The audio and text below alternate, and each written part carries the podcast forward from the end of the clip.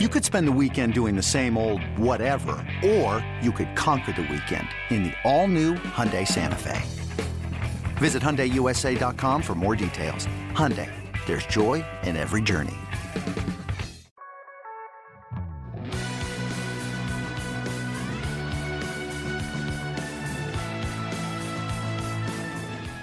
Welcome back to the MLB.com Statcast podcast. I'm your host, Mike Petriello, joined here by MLB.com national editor Matt Myers. We've got a lot to talk about today. Cody Bellinger is hitting over 400 and earning every bit of it.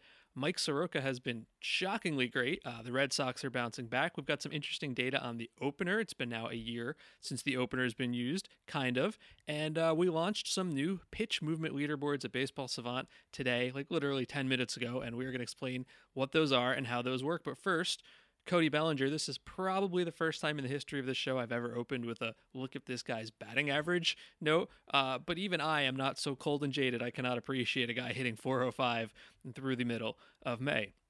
Cody Bellinger is hitting 405, 485, 791 through 194 plate appearances. That's really good, obviously, but we should point out anytime we're talking about a guy hitting 400, we have to talk about Ted Williams. Cody Bellinger's OBP in this stretch is 485. Ted Williams' career OBP, 482 in nearly 10,000 plate appearances. Hot take, Ted Williams was really, really good at this. But what I thought was interesting here was, you see a guy hitting 405 and you think, well, you got to be good, right? But you got to be lucky. You got to have a lot of balls bouncing in. And that's both true and not true. I think his batting average on balls in play is 405. That's not going to last. But if you look at his expected numbers, expected based on launch angle and exit velocity and strikeouts and walks, he has a 394 expected batting average, a 405 actual average. He has a 746 expected slugging percentage, a 791 actual. That, Matt, says to me, he is earning most or all of this. I mean, we know he's been great, but that really shows that the skills have been there too. And you don't expect a guy with his build, like the tall, lanky guy, like the guy he's always reminded me of is Daryl Strawberry, just that kind of profile, the tall, fast, athletic outfielder. But Daryl Strawberry, even at his peak, struck out a lot, even in an era when people didn't really strike out that much. So with Bellinger, you sort of assume, well, he's like 6'5" and he's going to have this big looping swing, and his swing kind of like visually when he hits those majestic home runs kind of has that look. But to hit 400 for 6 weeks when you have that body type in some ways almost makes it more impressive. I almost think 6 weeks is maybe underrating it because the season started in late March this year. So he's almost up to 2 full months. There was an interesting quote. He spoke to Jared Diamond of the Wall Street Journal about, what changes did you try to make? And he essentially said, I stopped trying to hit the S out of the ball every single time, which I guess makes sense. Some guys do need to swing out of their shoes to get the ball out of the park, but Cody Bellinger is a pretty strong and powerful guy. He just needs to make more contact. And he has the largest drop in strikeout rate from last season to this season, minimum 400 plate appearances last year and 100 this year. He has dropped by almost 10%. He also has the 6th highest drop in ground ball rate. He's down from 40% to 30%. And he has the 6th highest increase in hard hit rate. He is up 13 points over last year's hard hit rate. None of this is surprising, right? Strike out less, hit the ball harder, hit the ball in the air, and good things will happen. But what's kind of cool is, as you sort of alluded to, he's not just a hitter. He's an all-around good athlete. Like, he's playing very good defense. He's got +3 outs above average, and that's tied for the 8th best in baseball. He's already topped 91 miles an hour on a couple of throws from the outfield, and he's really, really fast. He has a 29.2 feet per second sprint speed. That league average is 27, so he's tied for 19th in baseball. He's faster than guys like Maliq Smith, Harrison Bader, Fernando Tatis Jr., and our friend and colleague here at MLB.com, David Adler, wrote something that I thought was pretty cool that, Matt, I know you read about how he's using that speed to kind of keep up this average. Exactly. So Cody Bellinger, it's not just that he's fast. He's really, really fast. He's basically one of the fastest guys in baseball. And if you haven't read David's piece, you should because it's really smart, but I'll also kind of summarize a little bit of it. He basically showed that this year, 4 seconds is sort of considered like a fast time from home to first, for a batter to get from home to first. That in 2019, Cody Bellinger leads the majors in the most times getting from home to first in under 4 seconds. He's done it 12 times. No one else has done it more than 8 times, which is kind of amazing. Kevin Kiermaier is next. Not surprisingly, a lot of left-handed speedsters are on this list, but he's got the most 12. And of those 12, 5 of those have led to infield hits. So if you're wondering, how is he staying up above 400? Well, part of the secret is that he's actually like, you know, stealing some hits with his elite speed. Yeah, I saw that in David's piece, and I thought that was interesting. So what I did was I looked at how much value he has added on ground balls. So his expected batting average on grounders is 298, which for ground balls is pretty good. And his actual batting average is 381. He has added 83 points of average. That's not the most. It's 20th best, but out of 282 guys who have hit 25 grounders. So that really does go to show that, yes, he's crushing the ball, but he's got speed and he's really using it. Like, I think you sort of just unintentionally defined a hustle metric. Like, we don't have that. But when I see a guy who has this many, like, sub-4-second home in the first times, that's sort of what it says to me. Yeah, exactly. And I'll leave one more stat to kind of, you know, bring it on before we move on to our next exciting topic, is that if you look at the fastest max effort home to first times, this is basically like the top 10% of a player's runs. Cody Bellinger ranks fourth in the majors, ahead of Billy Hamilton and Jared Dyson. Like, it's, you don't think of him as being that fast, but he's on the short list of fastest players in baseball. I'm going to leave you with, two more Cody Bellinger takes. The first one is a funny one, and the second one is a serious one. I guess funny is sort of depending on your perspective. He already has 4.2 wins above replacement at Fangraphs. That is the most in baseball, unsurprisingly. The entire San Francisco Giants outfield since 2016 has 4.0 wins above replacement. That says a lot about both sides of that argument, I think. The other thing I wanted to just mention is the metric we don't talk about super often is called sweet spot percentage, and it's launch angle. And the way to think about this is, you know, we have, when we talk about exit velocity, we say anything over 95 is a hard hit ball, so we can say hard hit percentage. Launch angle is a little different because it's not always true that higher is better. You get too high and you start hitting pop-ups, and that's bad. So we have defined a sweet spot as between 8 degrees and 32 degrees of launch angle. And then you can say, well, how often are you hitting the ball in that zone? As you would imagine, that zone is really good. 80% of home runs are in that 8 to 32 degree range. The majors hit about 600 with almost a 1,200 slugging percentage. Number one in baseball at hitting their batted balls in that 8 to 32 degree range, Cody Bellinger, ahead of Jose Martinez, Anthony Rondon, Luke Voit, and somehow Kurt Suzuki. That was the one that was... We got two nationals in the top five, and they're not really having a very good year. Well, Rendon is at least, but and it's interesting because, you know, we're always talking about elevate.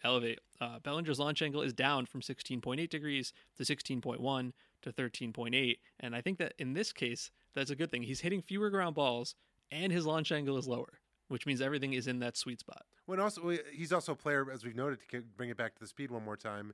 When he's taking line drives, unlike most sluggers, he's turning singles into doubles and doubles and triples, whereas most guys, it's either like a lot of guys, it's like singles or home runs. And he's crushing the baseball. Yes, exactly. I did not realize, I don't think fully until Matt pointed this out to me this morning, how good Mike Soroka of the Braves has been. He's been unbelievably good. Seven starts, 1.01 ERA. Yeah, there's been so much focus, I mean, rightly so, on some of the rookies in the National League. Chris Paddock, for one, Pete Alonso, Alex Verdugo, Fernando Tatis Jr. before he got hurt, but Soroka, I guess because he started the year in the minors and sort of was like... Well, he was hurt, right? Yeah, well, he was hurt. That's what it was. Yeah, he didn't do spring training. Sort of flew under the radar, but now both he and Paddock pitched on the West Coast last night, and they both pitched really well. But if you had to pick NL Rookie of the Year right now, after last night, it sort of feels like Soroka is right there. We just did our balloting on MLB.com, which, as you can see on the site today, and I think that if we voted again today, the voting would look a little bit different. Soroka already got... three first-place votes, and that was before he took a perfect game into the sixth inning last night and threw eight innings of one-run ball against the Giants to bring his ERA to 1.01. I left him off my ballot. I voted like 4 days ago, so I think I had Paddock first, Alonso second, Verdugo third, and I would have had Tatis, but you know he's been missing time. And now you're right. I'm going to have to think about Mike Soroka. He has made seven starts. He has not allowed more than one earned run in any of his seven starts, which is really incredible. He pitched against the Giants last night, as you said, took a perfect game deep into the game. And he is kind of interesting because he doesn't blow you away with velocity. You know, his fastball's 93 miles an hour. It's like mid-range, throws sinker, slider, four-seam change. But there's something cool about his changeup, and this kind of is a foreshadowing what we're going to talk about later when we're talking about new pitch movement leaderboards. His changeup has an incredible amount of horizontal break. It has an average break of almost 15 inches, and that is more than 4.5 inches more than the average break at his velocity and release point. That is the fifth most among qualified changeups. That thing moves, and it's been good. A 125 average against, a 188 slugging against, and, you know, he also uses that changeup to get ground balls. If you look at the guys who have the highest ground ball rates of at least 40 innings. Number one, I didn't realize this until today, Luis Castillo, he's striking at everybody and he gets ground balls. That's not fair. Dakota Hudson, Marcus Stroman, who's been pretty good, and Mike Soroka. Bruce Bochy, whose team got destroyed last night by Mike Soroka, talked to Chris Haft of MLB.com, and he kind of explained it. He's like, he's got deception. He's got that changeup that's quite a bit slower than his fastball, 12 or 13 miles an hour. That's a tough pitch, and I think we know that changeups are more than just about movement. It's about how they play off the fastball, and all four of Soroka's pitches have above-average outcomes, but I think it's the changeup that really stands out the most. In many ways, he's similar to Chris Paddock. Like, I've been thinking about this. We talked a couple weeks ago, or maybe it was last week, about Paddock, and he has that sort of like unique repertoire where he has three pitches that are very different in speeds and angles. And he's not the, when we think of like young aces up and coming, and Paddock throws a little bit harder than Soroka, but like we think of these young aces generally coming up now, they're all like flamethrowers. Now we got the two best young pitchers in the National League this year who are really more like dominating with their changeup and the fact that they can really mix three pitches. The Pitching Ninja did like a really good Soroka gif. You should go check it out, where it basically was like, how does anyone hit this sorcery? I don't know. Paddock seems angrier, right? Like, he doesn't throw 102, but he certainly seems happy to put that fastball. He has the swagger, but the point is he's not coming up and throwing 99 and blowing you away. It's definitely a little bit more of a there's a finesse to it, which you also get from Soroka. Yeah, and while we're talking about the Braves, they're 4 games over 500, 2.5 games out behind the Phillies, and in the month of May, they have the 12 wins, tied with the Cubs for the most in baseball. And their rotation has always been kind of a moving target because they had a lot of injuries and a ton of these young pitchers. Right now, it's kind of solidified into Mike Fultonevich, Max Fried, Kevin Gausman, Julio Teheran, and Mike Soroka. And that has pushed Tuki Toussaint and Sean Newcomb to the bullpen. And I was kind of surprised when I looked this up today. Sean Newcomb in the bullpen has been awesome. He made 3 starts in April in 12 innings, 5 strikeouts and 8 walks. That's bad. And in 7 May relief appearances, 8 in the third innings, 8 strikeouts, no walks, no runs. His fastball has jumped up by almost 2 miles an hour from 92.9 to 94.5. We've seen that a lot. And when he talked to our Mark Bowman about it, he said, getting sent down lit a fire under me. Going out to the pen, you're only going out there for short spurts. I don't think they necessarily want to end his starting career, but their bullpen's been kind of a mess, and he looks awesome. Exactly. You put the nail on the head. Like, the bullpen's been terrible. So, yeah, like, having him there, especially with the development of Soroka and Fried, who have been like Fried, another one of these young pitchers who's not really dominating with strikeouts, but sort of has a great breaking ball, inducing a lot of soft contact. The rotation suddenly looks a little bit more stabilized. And with Newcomb back there, I looked this up, he and Ryan Pressly are the only pitchers in Major League Baseball with at least 50 batted balls in play who have not allowed a barrel. As you know, a barrel, as Statcast defines, as like a sort of like a perfectly struck baseball. So that's pretty good company to be in this year if you're a reliever. Ryan Pressly and Sean Newcomb. So the Braves are suddenly look interesting. They've been hot. Acuna's getting going.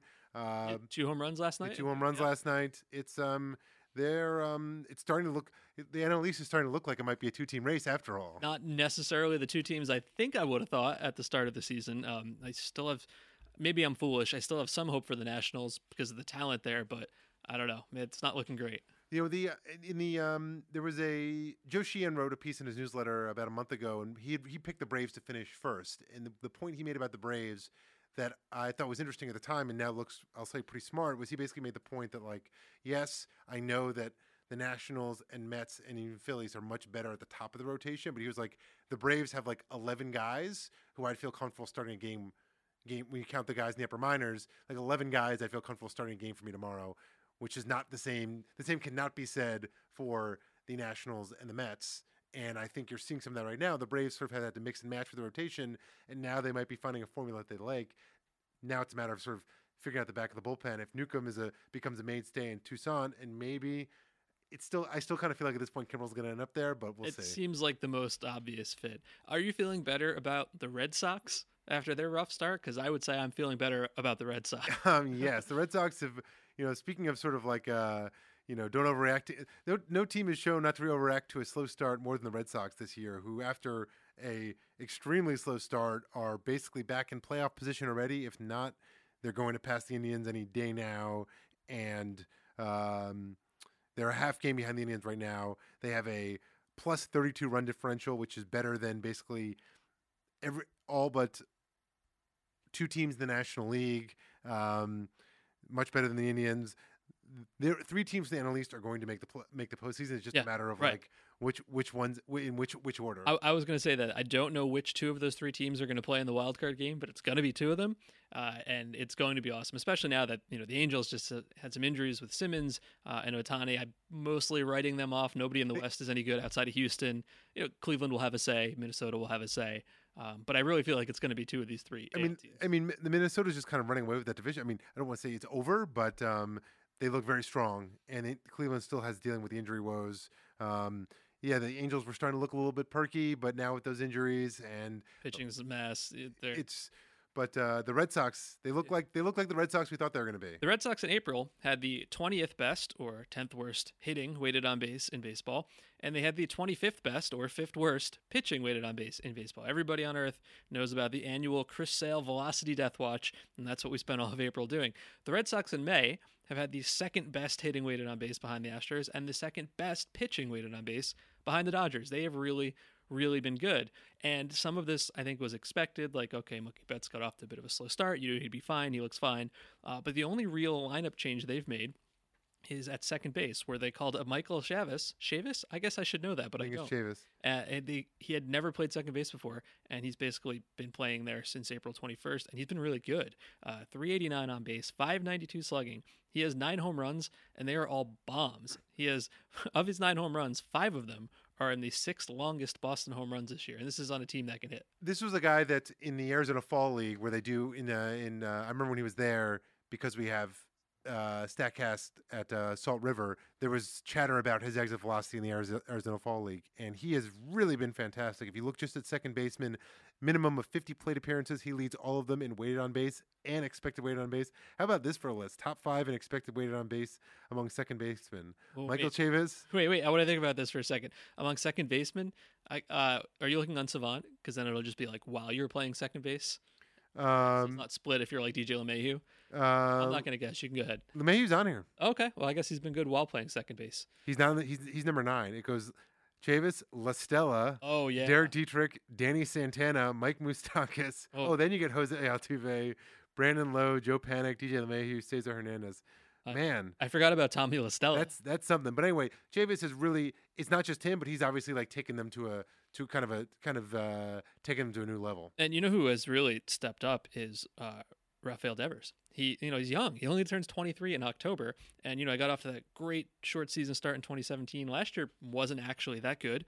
And this year, only 4 home runs, but he's hitting 314, 383, 451. Earlier, I said that Cody Bellinger had the largest strikeout rate drop in baseball from 2018 to 2019. And that's true. But he was tied with Rafael Devers. And his hard hit is also up from 41% to 51%. 93rd percentile. Again, only 4 home runs, but you look at the underlying metrics and his youth, and he looks like absolutely the real deal. Now, I guess I have to wear this next one here. I probably spent a lot of time this winter talking about how Jackie Bradley Jr. was... Not probably, Mike. You did. Yeah. You did spend a lot of time. I sure did. Jackie Bradley Jr. hit a home run yesterday. We should mention that. Now, don't overthink the fact that it came off of a 19-year-old Rule 5 pick for Toronto, but it was his first home run of the year. And if you were to go back to 1901, the birth of the American League, and you were to look at the lowest OPS plus, where 100 is league average, in qualified seasons, you would find that number 3 on the list is Jackie Bradley's 20 for this season. The 2 seasons below him on the list, or above, number 1 and 2, are by the same man, Bill Bergen, who is on this list like, 7 times of the top 12. He was a catcher in the early 20th century. Six of the 12 worst seasons ever by OPS Plus are by Bill Bergen. Yes. Long known as one of the worst hitters in baseball history. Not the most unfortunate member of his own family. If you go back through history, you will find that his brother, Marty Bergen, also a big leaguer, murdered his whole family. So there's that. Bill has that point that he did not do, so far as I know. Jackie Bradley Jr. has just been a mess in every possible way. He has the highest increase in ground ball rate from last year. It's not what you want. He's the only player on this list. Granted, the season is young. I'm guessing by the end of the year, Jackie Bradley Jr. could get his OPS plus maybe up to 60 or 70. But he's the only player on this list right here in the 12 worst that you have. That's played since 1937. That's bad. Yes. But we all know how this is going to end, right? He's going to be a mess for the first 2.5 months, and then for like a 6-week stretch in August and September, he's going to be the best hitter in baseball, and we're all going to get sucked into this again next year. Well, he's hitting ninth on a team that has like, 8 guys raking. Even Christian Vasquez has been raking in May. But thanks to a 514 batting average on balls in play, I'll take the under on that. J.D. Martinez has been hitting well. You wrote about this recently, that even his expected weight on base has been better than it was last year, even if his overall numbers are worse. He had just hit a bunch of like 410-foot bombs into the triangle in Fenway, and that ate up a little bit of his slugging, and then he immediately started crushing the ball. Like, I could not be less worried about J.D. Martinez. He is 8th right now in baseball between Joey Gallo and George Springer in expected weight on base. He's going to be fine. He is fine. Yeah, and as you mentioned, on the pitching side, Chris Sale looks like himself. His last 4 starts, he had 10 Ks against Houston over the weekend. They scored 3 runs, but if you can strike out the Astros 10 times and hold them to 3 runs, that's a win. He had 17 against the Rockies, 14 against Baltimore, 10 against the White Sox. Well, that's what made the Astros one so important to me, because the teams you just named, like White Sox, Baltimore, the Rockies, those are not the most dangerous lineups. And then you get to Houston. That is actually a big deal. Yeah, and yes, he's not throwing as hard as he used to, but his velocity is now back up to 93, 94 as opposed to 95. The command is there. He's someone I could still think could be an effective pitcher, even if he's throwing 91, 92. I mean, you look at a guy like Pat Corbin, who's sort of like a poor man's Chris Sale in this day and age, and he only throws like 91, 92. So it's, Chris Sale has plenty of margin for error, and he's showing that, and he looks like his old self, and the Red Sox look pretty good. Yeah, one hitter I forgot to mention real quick is Mitch Moreland somehow is top 10 in hard hit rate. Oh, where did that come from? He's always hit the ball hard. He's just been a guy that was easy to ship. He was a very, very predictable spray chart, so if he wasn't hitting home runs, there wasn't much room for the ball to land anywhere. Yeah, 2 Red Sox relievers I just wanted to touch on. Matt Barnes has been fantastic. He's been kind of kicking around for about 5 years there, and he's taken on a much more prominent role in the last year or two. 35 strikeouts, 4 walks in 19 innings. He has a 231 expected weighted on base. That is tied for 12th of 222 relievers with 50 plate appearances. He's throwing 55% curveballs, up from 40% last year and 31% the year before. It's his best pitch. He should throw it a lot. That's what he's doing. And a name I'm pretty sure we haven't talked about on the show, Marcus Walden, who I would be surprised if most people even know who that is. He turns 31 in September, and I don't think he's a rookie. I think maybe he lost that eligibility last year. He made his debut last year. This guy's been around. He's a 1.37 ERA, a 30.26 strikeout to walk in 26 1/3 innings. He was drafted by the Blue Jays in 2007, missed most of a couple years with the shoulder issue, the Tommy John issue, was actually promoted to the bigs in 2014, but never got in a game. How brutal is that? He's got the Ryan Harper thing. Yeah, right. Waivers to the Oakland, waivers to Cincinnati, got cut, was an indie ball, was a Twins minor leaguer, on and on and on. Got signed with the Red Sox, a minor league deal in December 2016, and he has been really, really good. He has upped his slider usage from 14% last year to 43%. He told Fangraphs a couple days ago that 2 years ago he bought a Rapsodo. That seems not unrelated. And on that same list, I said of 222 relievers with 50 plate appearances, his 244 expected weighted on base is 20th. For all the talk about the Red Sox bullpen, they have 2 top 20 relievers right now, and they're not the names that you would have thought of. Yeah, the Red Sox are... They're who we thought they were, and it's only a matter of time of can they get back enough to win the division, and if not, will they just line up Chris Sale to start the wild card game? Basically, why not? Why not? 2 other topics we want to get to. I wrote about this over the weekend. It has been a year, sort of the opener. The Tampa Bay Rays on May 19th, 2018, so a couple days ago was the anniversary. They brought out Sergio Romo against the Angels. He struck out Zach Cozart and Mike Trout and Justin Upton. The Rays won, and they have used the opener dozens of times since then, and other teams have used it too. And I thought it would be interesting now that it's been a year, has it mattered? And I think the easiest and definitely incorrect way that people like to look at this is they'll look at Tampa Bay because they've used it the most and say in 2018 before the opener, they had a 4.45 ERA. That was the 9th worst. And since then they have had a 2.98 ERA, by far the best. The opener must work. That's a little unfair. It bypasses how amazing Blake Snell was down the stretch and how good Tyler Glasnow got and how good Charlie Morton has been this year. You can't just look at it like that. Here's where we had some issues trying to do this. What's an opener? How do you define an opener? There's definitely been a lot of confusion, and obviously I realize this is like we're like peak baseball nerddom. This is the Statcast podcast. We can get into the weeds here. But it's like there's a lot of, debate, the confusion between a bullpen game, Johnny Holstaff, and the opener. There's a difference. An opener is when you have a guy, you start the game, the intention is only for him to face, maybe 4 to 6 batters, and then you have someone lined up to come in and face – turn the lineup over a couple times. You basically want to delay your regular starter. Yes. I feel like there's an important difference between that, but then you kind of get into intense. Like, oh, that was the idea, and then our regular starter got lit up and then would turn into a bullpen game. That's where it gets a little squishy. So anyway, there were 308 games last year and this year where the starting pitcher got only 6 outs or fewer, but those are not all opener games, right? There's a lot of weird stuff that happens. Remember, Kevin Gausman got ejected for throwing at the Braves, and Dylan Bundy gave up 4 home runs without recording an out last year, and Taijuan Walker blew out his elbow and rain delays and all this kind of stuff. So anyway, the way we try to define this as it's got to be, if it's an opener game, the first pitcher, the opener, can't go longer than 2 innings or faces no more than 9 batters. And the second guy, the headliner, has to go at least 4 innings or face at least 18 batters. That was pretty good. And then I went through by hand and, took out all the weirdo stuff. Like, Trevor Bauer came back from his injury last year to just do like a warm-up start. That's not the spirit of this. So since the beginning of last year through Saturday, through Sunday, I found 75 opener games. That's not that many. That's like less than 2% of games. 42 of those were from the Rays. The A's 7, Rangers 6, bunch of teams 5, 3, and 1. I thought this was a fun fact. 2 Tampa Bay games qualified as the opener before Sergio Romo last year. They were with Andrew Kittredge. I don't think anybody noticed because Sergio Romo had been in relief for like 35 years. That was a bigger deal than, Exactly. Because like with a lot of these sort of like kind of, for lack of a better word, kind of faceless relievers out there, you kind of like, oh, this guy's just like a reliever. He feels like a swing. I've never heard of him, so he's probably just like a swing man. They called the 40 guy they called up. Like, whereas Sergio Romo, the guy was a closer on a World Series winning team. So when it was like announced that Sergio Romo was going to start a game, it was kind of like, okay, this is a thing now. I remember him being asked about it afterwards, like, what was this difference? And he's like, it's not that different. You still go out and you still pitch. But the one thing he said was different. This stuck with me because I'd never thought of this until he mentioned it.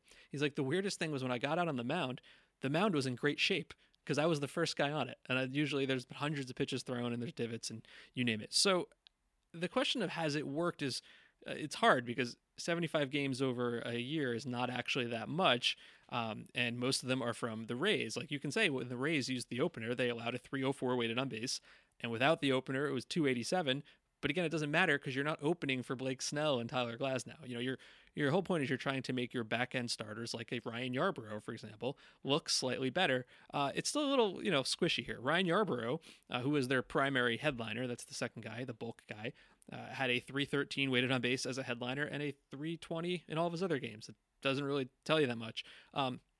Stanek, now I looked at all of Stanek's games because when he comes in as the opener, he can't possibly know what's going to happen behind him. So I just looked at his starter reliever splits. Way better as a starter. 291 ERA, 271 weighted on base, 450 ERA, 331 weighted on base as a reliever. The, I guess, ultimately unsatisfying answer is this is all very inconclusive. Like, I think the idea still has merit. And, it's maybe it's not the most aesthetically pleasing thing, but I would probably rather see this than, some fifth starter throwing 105 pitches through 3 1/3 anyway. I don't think it's made that much of a meaningful difference yet. No, I mean, I think there's a lot of arguments to be made in favor of it, both in terms of strategy for winning games. The fact that it hasn't necessarily shown up in the numbers, it kind of reminds me of the debate about the shift when people are like, well, BABIPs haven't changed, batting average on balls in play hasn't changed significantly, therefore the shift doesn't work. Right. It's like, well, it doesn't entirely the point. Not entirely the point. I think there's some gamesmanship involved. Yeah. I also think there's an aesthetically pleasing aspect to it in the sense where, like, a lot of times if you have like kind of a mediocre fifth starter or swingman, whatever, that comes in and they're facing a good lineup in the first inning, it can be tough to watch because they're like kind of afraid to challenge. That they're facing a tough lineup, they're afraid to challenge them. You get a lot of balls, a lot of fouled off pitches, the pitcher taking his time, kind of worried like, oh, can I get through I just want to get through the first inning against this really good lineup.